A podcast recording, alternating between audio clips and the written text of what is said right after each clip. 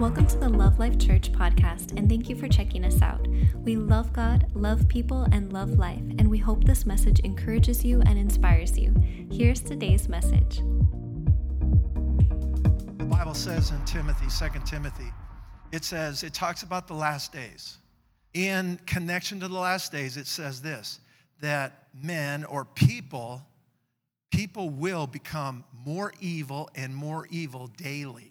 So we can't pray for everything to get better in the sense of none of this ever happening again and, and no more evil upon our, our nation. And we'll try to create, you know, specific things that'll stop it. It isn't going to stop. Evil will continue.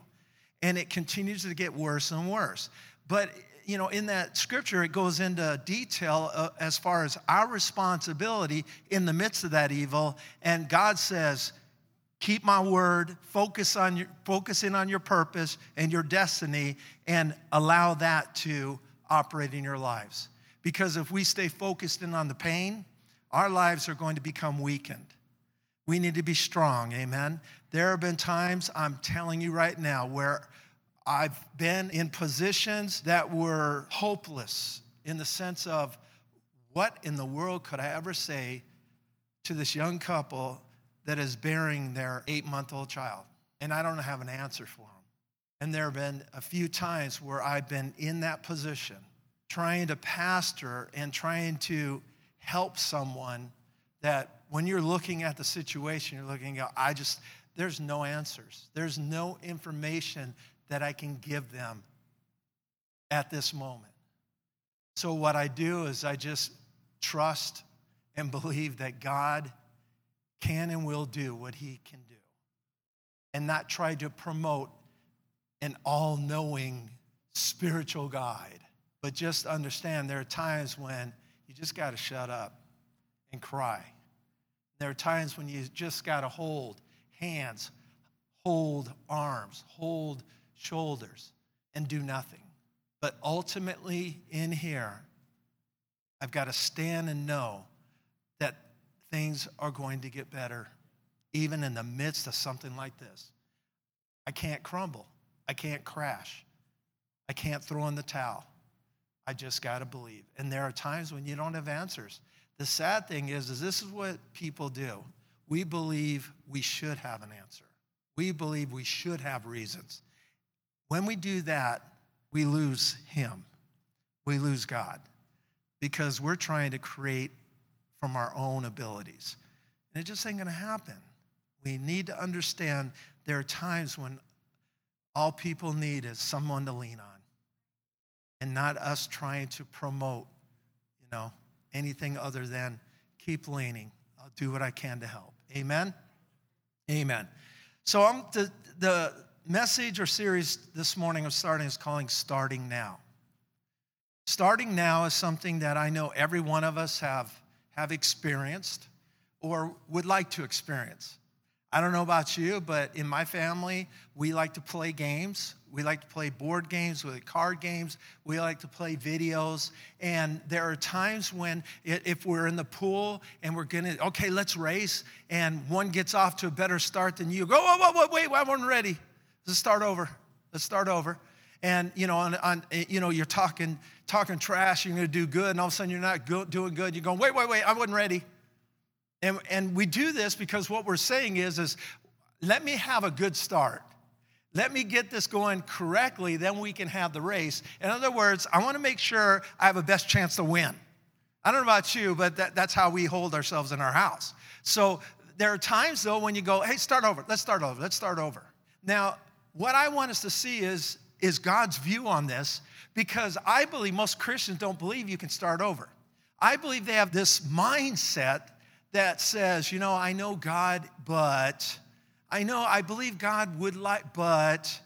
So we mainly hold in our hearts that there's got to be payment for all the bad. There's got to be a payment for, for the negative that we've done. There's got to be something wrong. I mean, I caused it. I made, I made the bad choice, I made the bad decision, or, or whatever. Maybe you didn't, but it's just, it's just because of the messes, the tendency is, is, is we believe that we're owed something negative. And God is wanting us to understand His word so that we can be free, so that we can have his life working within us in the midst of this. Listen, Paul lays out I've been through this, I've been persecuted, I've been in pain, I've been in prison, I've been in all these different things. And but he says this at the very end, but the Lord delivered me out of all of them. Is that amazing? But if you read the stories and read the history, his deliverance is a little different than our definition. Our assumption is, is okay, he got away right away. Okay, he was set free. Okay, no. The deliverance was here and here, and he had the power to endure, the power to overcome, the power to stand in the midst of the fire and not go, get me out, get me out, get him out. No, the ability to stand there and stand and let the testimony begin that, hey, we might be in the fire, but we're not bowing to you. And that's what God wants for us. But let's see this in His Word because it's so, so, so vital. So very important to see what God wants. Now, in 1 Thessalonians 5:16, this is so important in, in, in God's instruction to us as followers of how to be powerful in our life. 1 Thessalonians 5:16. Ready? Rejoice always. Rejoice always. Now, how many of you this past week, each one of the days of that week felt like rejoicing always? Yeah, exactly. I mean, if you have a week like that, man, you, it, that's like, uh, you know, you want to, you know, stop life right there and okay, that was good enough. All right, we're good. But the point is, is this is the Bible is sharing something through these words that are important to each one of us. When he talks about praying always, you know, lifting hands always, uh, rejoicing always, of course, he's not saying we every moment of our life we're going, ah, praise the Lord, praise the Lord, praise the Lord. That's a wrong understanding of this scripture.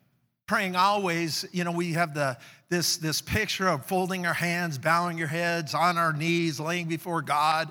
And how am I going to do that all day? Well, because first of all, that's not at all what the picture of prayer is. So when he communicates something, he's communicating to us about life, correct? Because that's what we're doing, living life. You can't live life if you're, you know, if you're doing the prayer thing in this religious fashion. You can't live life if you're just lifting your hands all day long, if you're just jumping and rejoicing all day long. Can you imagine that? Someone comes and just said, I just wanted you to know, I got a bad day today. Uh, my dog got ran over a car. We've had that dog for 13 years. And you go, praise the Lord. Wouldn't that be ridiculous? But it says rejoice always. Do you see what I'm saying? It, it, what we have to do is we have to realize what is he saying? Once you look at uh, uh, break down the Greek word of certain words, you start realizing, wait a minute, now I get it, now I understand it. Now, this is a compound word. Rejoice is a compound pas ote, pas ote. When, when a compound word is, there's two words brought together to create one word of understanding.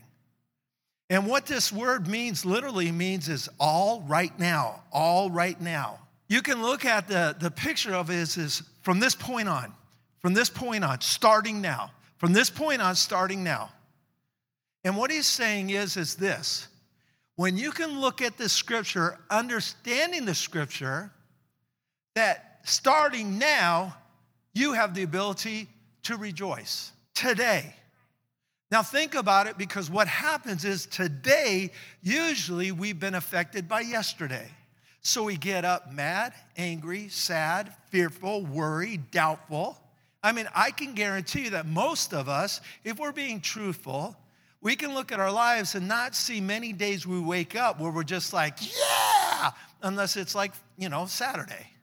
Do you, do, you understand that? In other words, it's, it's common for us all not to wake up and go, man, this is going to be the greatest in the world because usually it's a repetition of what we've always been doing, going to work, you know, at home with the kids, whatever. And it's this repetitious life. And what God is saying, listen, when you're doing my life, it, it, it must be lived consciously. And what that means is it must be done with a process of choice. If you don't, you live your life subconsciously. And that is, you do things without even processing them. You go to work, I guarantee everybody that drives to work and you've been doing it same place for, for a few years, you're going to be going through streets and passing things without even processing or even, re- or, or even realizing what you're doing because it's so familiar, it's so ingrained in you that you're just driving. You're not even thinking about anything other than you're just driving. And I've done that many times. Many times, I drive to church every single day, every single day. And then there are some times when my family and I want to go on the freeway to somewhere else. And you know what I usually do? Miss it. I miss the turnoff because I'm programmed to continue to move that way. So, being the wise person I am, I'm just saying, I just tell them, well, I wanted to go to church real quick. No, I'm just kidding. I go, oh man, I got to make a Yui. So the point is, is, is when we start looking at these scriptures, we start realizing, okay, I have a messed up week. I've had a messed up, I have a messed up life. But if God's showing me in His Word that I can start from this point on, this point on, I can do what? This is important. He used the term rejoice from this point on. Now, rejoicing means what? That it has to deal with something joyful, right? Joyful. You, you picture in your head things that create joy in your heart. And what happens? Things within you change. Your attitude changes, your outlook changes. You feel better inside. Do you not? You get something that you've always wanted a present or whatever. You, you, you win the lottery, I don't know, whatever. Something happens, and all of a sudden, within you, there's like an explosion. Your team is in a struggle, in a warfare, and all of a sudden a touchdown happens. And what do you do? Stay the same? Everything continues to go in the struggle. Everything still is, oh, okay, it's a warfare. It's a... No, you just start throwing up hands. You start rejoicing. You start getting excited. Isn't that true? It's even the same in knowledge. Let's say you're at, you're at your job and you're trying to figure this thing out, figure this thing out, figure this thing out. And all of a sudden, some knowledge comes in, wisdom comes in, and you get it, and you're like going, oh, that's it. You don't go, oh, I just thought so. You know, you're Eeyore. Well, I guess it just came to me. Winnie the Pooh. All right, some of you are like, Eeyore, who's that? I've never seen their YouTube channel. Every day you wake up, live your life from here. Live your life from here. Yeah, life can be monotonous. You get up every morning, you know, if you have kids, you pretty much, you know, if it's Monday through Friday, you already know the whole process of what's going on. You go to work, you do, you drive, you do whatever, you commute. The thing is, is it's life, and this is how life operates. But our responsibility is to direct our life. Directing our life is not necessarily saying, okay, I won't go to work today. But what it's saying is, I'm going to determine that my life is going to be reacted by my choice. When I say this, I say this to share with you my heart, my attitude, but also to help some of you recognize what do we need to get in this this attitude every single day I get here. First thing I start off with is this is the day the Lord has made. I will rejoice. I will rejoice and I will be glad in it. Do you understand? I'm not even in the day yet. I just woke up and got here. I don't know what's in front of me. I don't know that it's going to be all perfect, but it doesn't matter. I'm making a choice to rejoice. Amen. I'm making that choice. As I was, you know, going through the process of going over what I wrote and and and just speaking God's word into into the the message and the journey, something came up with my heart about the goodness of God. And I was just saying, God, you're so good. I'm reading this, I'm getting information that I know is going to help me and help others. And I just thought, God, you're so good. You're just so good. And then within myself, I just said this you know, God, I don't deserve your goodness. I'm not good enough to deserve your goodness. But this is what followed instantly right after I said that. I said, I don't deserve your goodness, but I don't see myself bad enough not to be able to have your goodness. See, I might understand I'm not all that which says, God, you should be good to me. But I do understand this I'm not bad enough that I can't receive his goodness. And that's a key we always must understand. We look at ourselves and say, on my own merit, nah, there ain't nothing here. But on the merit of Jesus, on the merit of God and his desire, all of a sudden, my bad ain't bad enough to receive his good stuff. And I just, it just felt so good within me to recognize that, to realize I'm not trying to be, oh, I'm just so humble, God. I was just realizing something. Even though I can't make a list of why I deserve something, I know that He wants His goodness on my life, period. And that makes me happy. I don't know about you, but it makes me happy. And when you're happy and you know it, clap your hands. so rejoice is a, it's an attitude that's full of action. Philippians 4 4 says this rejoice in the Lord always. Now remember, rejoice is from this point on. From this point on, rejoice in the Lord. And he says again, again, again, listen, I say rejoice. Rejoice in the Lord always. Again, I say rejoice. You guys ever hear that song? Huh? I used to, when I was a youth minister, a youth pastor, years ago, I would get the teens together. I would do the most corniest thing on purpose. I never, ever allowed my youth ministries that I was over, and I tell you, I'd, I'd go into youth ministries that would have, you know, one, three, four kids, and within a year, I'd have 50, 60, 100. It, it was just a powerful time and the season for me of impacting teens and college age.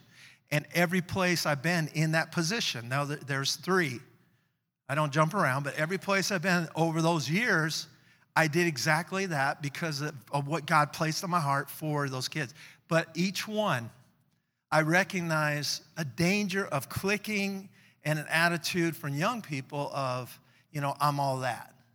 So what I'd do is I'd always break it by doing the dumbest stuff that anybody could ever think of. So I would use that song because you know they're not listening to that song on the way, you know, in life. So I'd, I'd separate them, put half over here, half over here. And then I'd say, Are you guys ready? And they'd be looking at me, go, What dumb thing are we going to do today? Because I would. I would do, I'm serious. I would do just silly things where, listen, by the end, they're loving each other, they're laughing, and they're just having a good time. And it lets their guard down of what the world is trying to place on them. They have fun. And that's what every young person should be able to do have fun in life. Not have to put on a, hey, look at me, I'm so cool, boom. No, it's, it's silly. That's garbage. And so we'd sit there and I'd go, all right, your side, ready? And you're going to sing this. Rejoice in the Lord always. Again, I say rejoice. Rejoice in the Lord always. Again, I say rejoice. Rejoice, rejoice. Again, I say rejoice. Rejoice, rejoice. Again, I say rejoice. Rejoice in the Lord always. Again, I say rejoice. And I'd have them going, and they would be in unison. It would sound so beautiful. And they'd have a good time. And that's how we would start. We do stuff like that. And so, what I'm to do is I'm to start doing it in this church. I'm to break this, this attitude down. but it was fun and exciting because what happened was is I, I've done this with my, my, my boys. My two boys, they know what happens when they get with Papa and come to church in the morning. We proclaim, This is the day the Lord has made. We will rejoice and be glad. In it. They already know this. And then we go into a different stage. This is the day. This is the day that the Lord has made, that the Lord has made. We will rejoice. We will rejoice and be glad in it, and be glad in it. This is the day that the Lord has made. And that's what we would do. Yeah, there we go. This is the day, this is the day that the Lord has made. I got a river of life flowing out of me. Makes the lame to walk and the blind to see. It opens prison doors, sets the captives free. I got a river of life flowing out of me. Spring up a well, then my soul will spring up a well and make me whole. That's what we do. And that's what we do. Is this not what we do? Yeah, we do. And then when we're done, they just go back to normal life, and I just keep singing. And it's a good time. Listen, we got to rejoice, we got to rejoice, we got to rejoice. And Paul says, again, I say rejoice, again. I'm telling you, rejoice, but listen, you've got to rejoice from this point on. It's never related to understand the power of rejoicing. No, it's related to start your day knowing this is a beginning. This is a new day. God isn't looking at yesterday. If you think so, you do not know the Holy Bible. If you think He's concerned about tomorrow, you do not know the Holy Bible. God is concerned about ahorita, now, right now, right now. Guess what? When you woke up, that was yesterday. It's done. It's, it's not a part any longer. Right now. See, you can't go through life and get off on the wrong side of the bed and think, well, it's set, my day's screwed. Because if you do, you will. But if you put on the brakes and say, nah, I don't think so. I'm to stop this right now because I already know where this is going.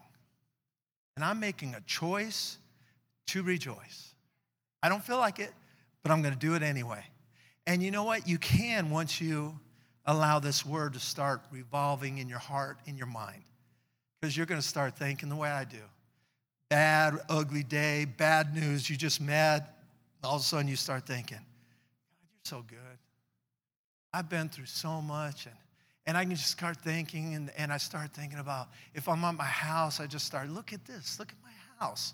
You gave this to us. I mean, look at this building, look at this land, and look at my kids, and look at my wife, and look at, and, and all of a sudden you start going through this whole process of, you forget about the ugly. You forget about it. Why? Because you're remembering the fragments. If you remember that message, you'll understand exactly what I'm talking about. You'll remember the goodness of God and what He's done for your life. Amen. Listen, I'm deciding I make the decision. I'm not going to get bitter. I'm going to get better. Amen. Bitter ain't going to take me down a good road. It'll take me down a road of guilt, pity party, misery. I'm just going to make a choice to be better. Amen. Nehemiah chapter 8, verse 10. This is something that people don't grasp or understand when they read scripture, but they have a tendency to quote scripture and the Bible says, For the Lord, the joy of the Lord is your strength. How many have heard that? The joy of the Lord is my strength. Okay, I heard that for years. The joy of the Lord is my strength. So by hearing that, I would use that term, I would use that scripture. The joy of the Lord is my strength. Years and years and years ago, I was studying out that Nehemiah, not for the purpose of that scripture. I wasn't even thinking about that scripture. But as I was studying out Nehemiah, I started seeing the history and the picture and the context of the book of Nehemiah. It came to this area, this chapter, and I started reading this chapter, and, and, it was amazing and impacting in the sense that God was showing us something very powerful of, of what the Word of God will do and what people hearing the Word of God will have the tendency to do. And as the word of God, Nehemiah found the scrolls and brought all the people together after captivity, and they're all standing, thousands, tens, and hundreds of thousands, all standing before him. And he brings the Bible, brings the scroll before everybody. He opens it up, and the Bible says in that chapter that his heart was not only am I going to read it to you, but I'm going to teach you what I'm reading. I'm not just going to read it, I'm going to teach you about what we're reading. And so he got the scribes together, he got all the people together that can teach and instruct, and he started reading it. And all the people were hearing the word and they were being taught the word. And the first thing that happened is they started crying, they started weeping. Why? Because they started seeing all the things that God wanted and what they were rebelling against. They were guilty of high crimes against God.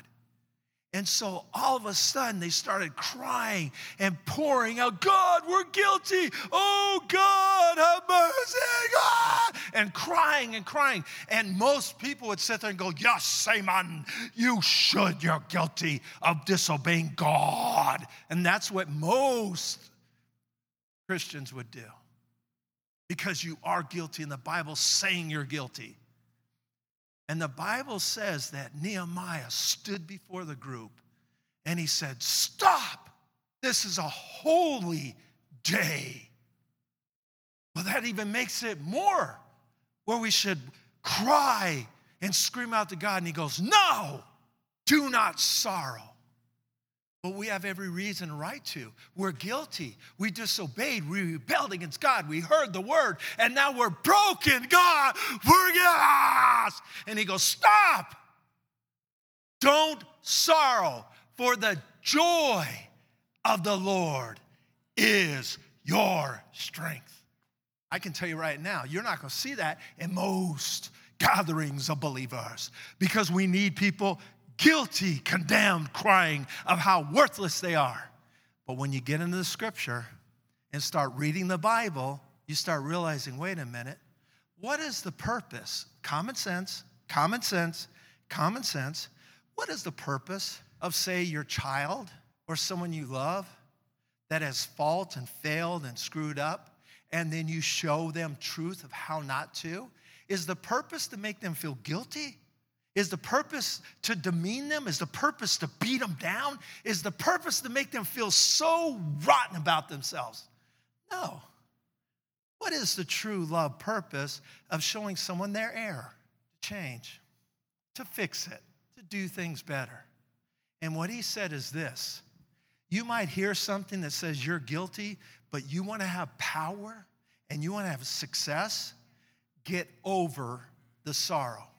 Get over the sorrow because God is saying the joy of the Lord. Why would God speak out and say, This is what's wrong with you, if He didn't want change? If He didn't want you to be better? And Nehemiah is very clear on what God wants, and that is this He wants change.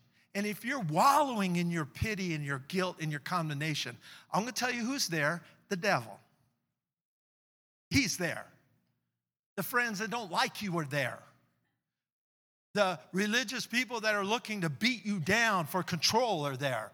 Everybody's there to see that in action, but I guarantee you there's nothing out of that that will produce change. Never has, never will.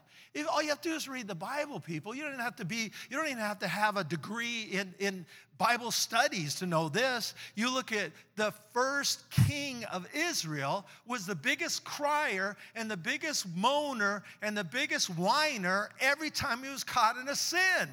And what do we see in the life of Saul? No true repentance. But when you look at David, a man after God's own heart, when he got caught in sin, he went, My bad. Yep, not gonna do that. Let's move on. That's what you see in his life in Scripture. Just pay attention. Amen. Why? Because why is God sharing his perfect word to us that are imperfect? To help us. Listen, of course you hear something and you're going to feel bad. I mean, our children hear something, they feel bad. But what do you want, honestly, for them to feel bad or to change? What is it you're looking for? Change. Now, I understand the pain. I understand the hurt. I understand the sorrow. God, I'm guilty.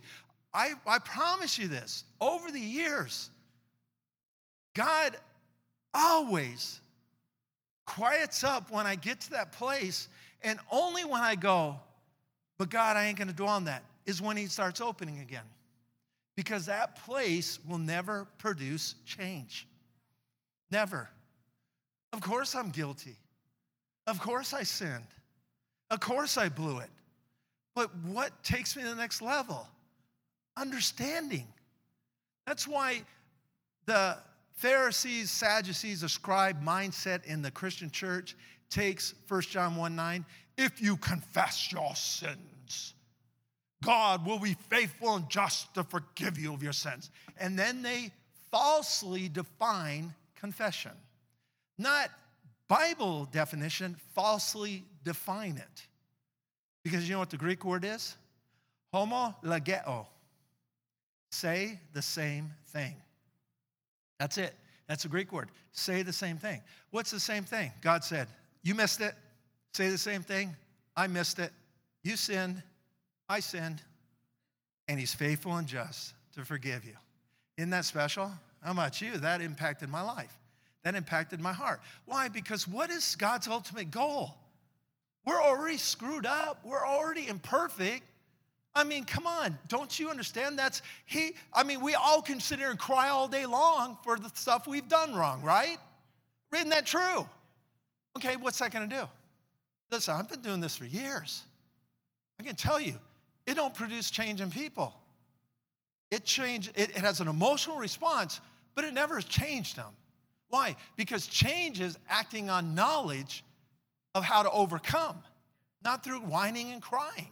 But I'm telling you, yes, I get it. You feel remorse. We all do. Oh, I'm in trouble. I blew it. Oh, God, forgive me.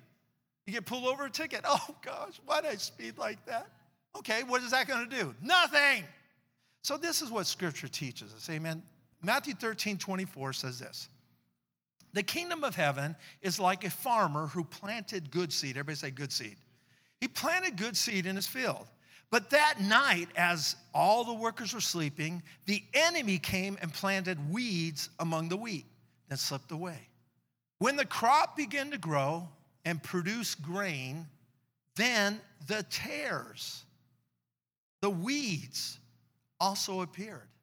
The farmer's workers went to the farmer and said, Sir, the field where we planted is full of weeds. This is good seed we planted, and it's got weeds in it. Didn't we plant good seed? Where did the weeds come from? This is the, the workers. This is what they're saying. We went out, we, we took the seed, we planted and planted and planted. The enemy came in and planted. Are you guys hearing?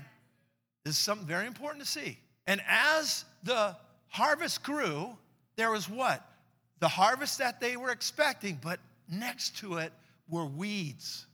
Some of you need to really, really focus in on this because I'm going to tell you, it'll change your life once you understand the parable. And the farmer says, An enemy has done this.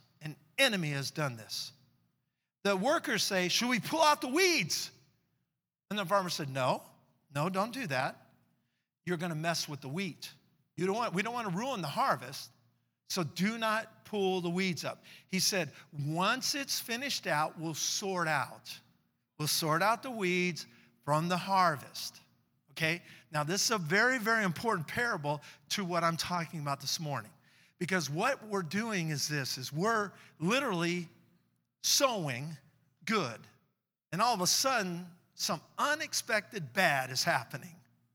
And we're like going, I've been doing the right thing. I've been doing the right thing. I've been following what this Bible says. I've been doing what the Bible teaches. How in the world, why is this happening? Does this not happen in life? Do you guys not get involved in this kind of stuff? Or you're like going, where'd this come from? Where did this come from? It was all good, all good, and then bam, there it is. This is Jesus talking to life, us. And what does he do? He explains it. He says, listen, don't focus on the weeds right now. We'll take care of them. We got to get the harvest. We'll get rid of the weeds, but we've got to harvest the good. Amen. We've got to harvest the good. Why is this so important to understand? Because the whole picture of this is so important. 2 Timothy 3:12 says this. Yes, and everyone who wants to live a godly life. Godly life is not a religious concept life super spiritual life. A godly life, literally in the language and the context in the whole Bible, is someone that's operating with the mind of God. In other words, you're seeing His way and you're doing His way, right? Seeing His way, doing His way. That's literally godly life. So it says, everybody who does the right type of life that we're supposed to live will suffer persecution will what? Suffer persecution. Christian would define, no, everything's good, it's God. Once it comes bad, it can't be God. It totally goes against scripture. If you're doing good, you better know that it's going to have some pressure. If you're doing good, you better know that there's going to be something trying to get you off track. Don't ever think that when you're doing God's will and God's work, it's all good. Nothing's going to happen. That is usually when you aren't doing God's will and work. That's when the devil's going, Man, you're doing a good job for me. But you're thinking it's Jesus. You think it's the Holy Spirit guiding me. No, it ain't. Because if you're doing God's will, God's work, it's going to be tough. There's going to be pressure. And Jesus said, You better believe it. Because those that follow me and those that do my will are going to suffer pressure, persecution, attacks. Just know that. Do we want it to happen? No way. Are we believing God for it to happen? No way. But guess what? They're going to come. And when they do, I allow the word to help me. All right, I see it. I see the enemy.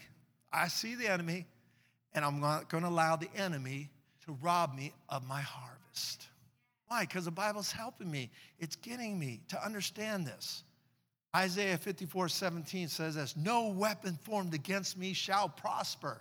So, yeah, I might have a time of, of stinking weeds or stinking people, but the truth is, is what do I want?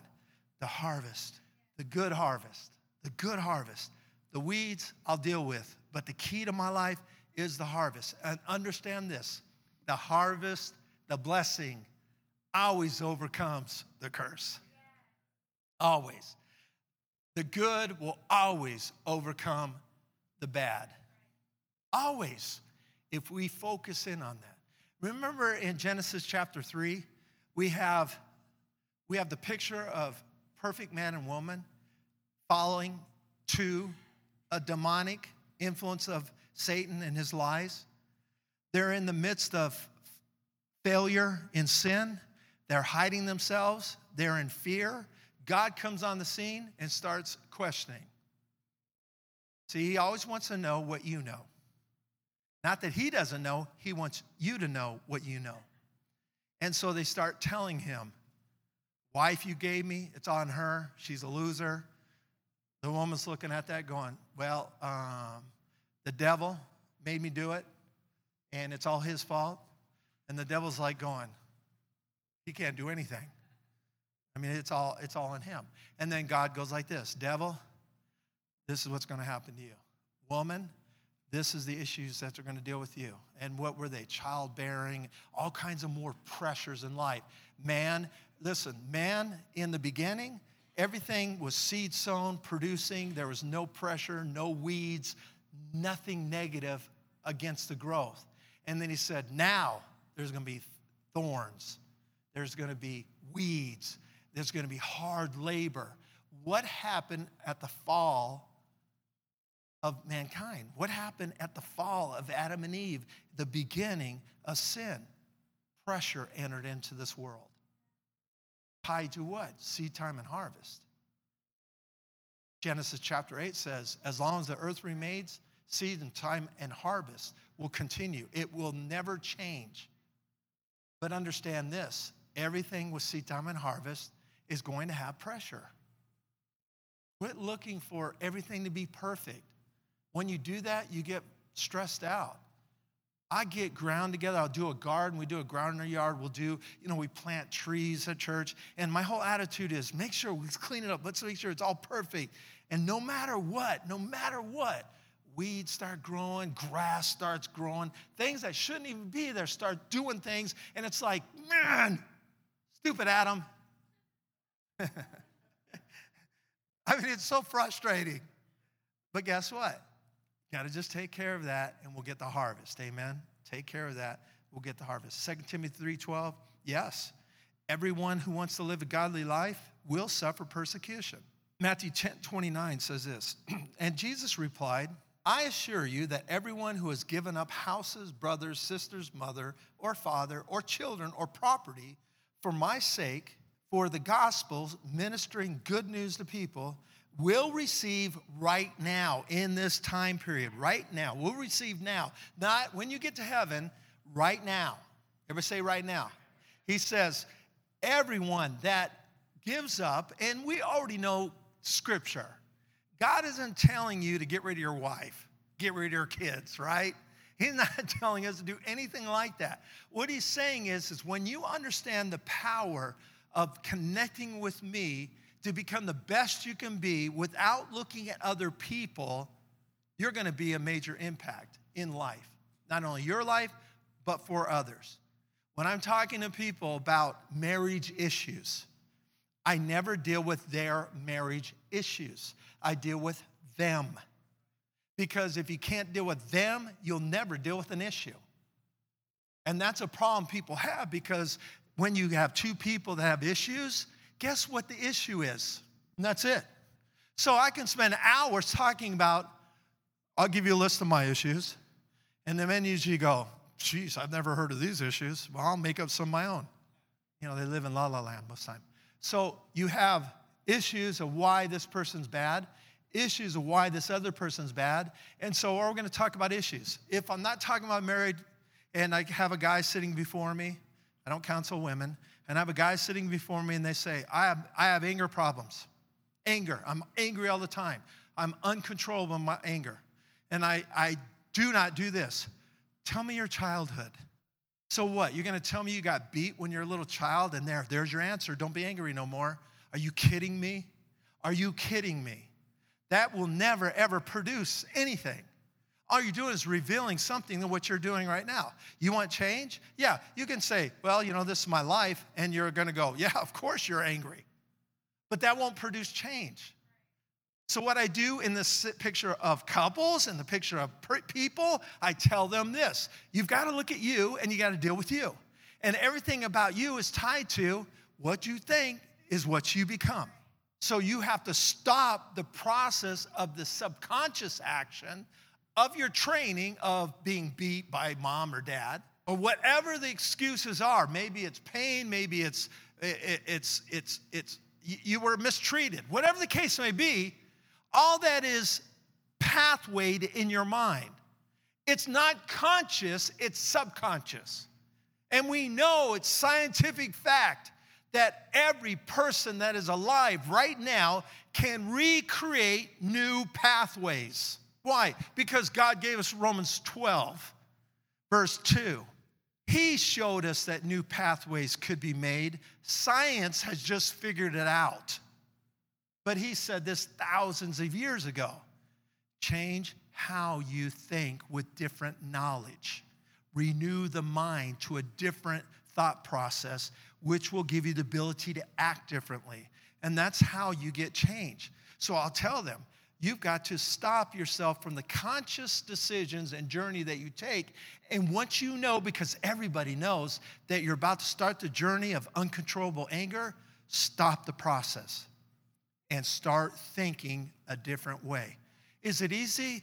Heck no. No, it's not easy, but it is possible and it will work. But it's up to you, it's up to us. Do I continue down the road of my subconscious training or do I stop myself and do what scripture says? Take every thought captive, think on these things. It tells us. But we don't want to hear that. We don't want to do that because, oh, it's just the Christian faith and we're just walking by the Spirit of God. You don't know nothing about the scripture.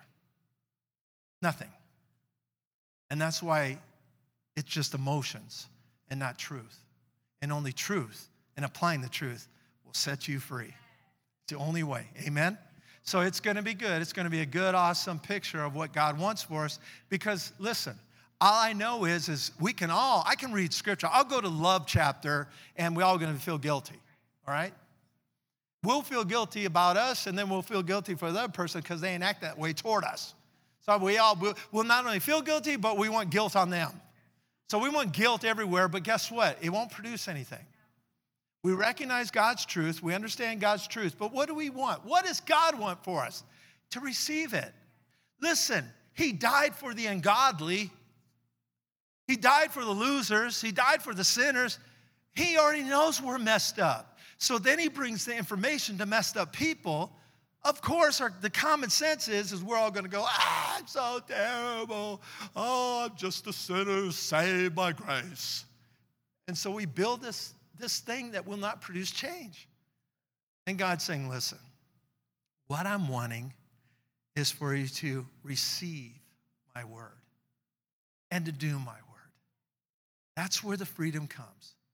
And when you're receiving my word and doing it, I'm going to liken you to a person that builds a house on a rock. And when, when persecution, pressures in life, when the storms come, it's going to be okay. You're going to feel it. Guess what? You're going to stand. And that's what I'm always going to remember. I will continue to stand. How about you? Did you get something this morning? Thanks again for listening. To hear more encouraging messages just like this one, make sure to subscribe and check out our podcast channel for past episodes.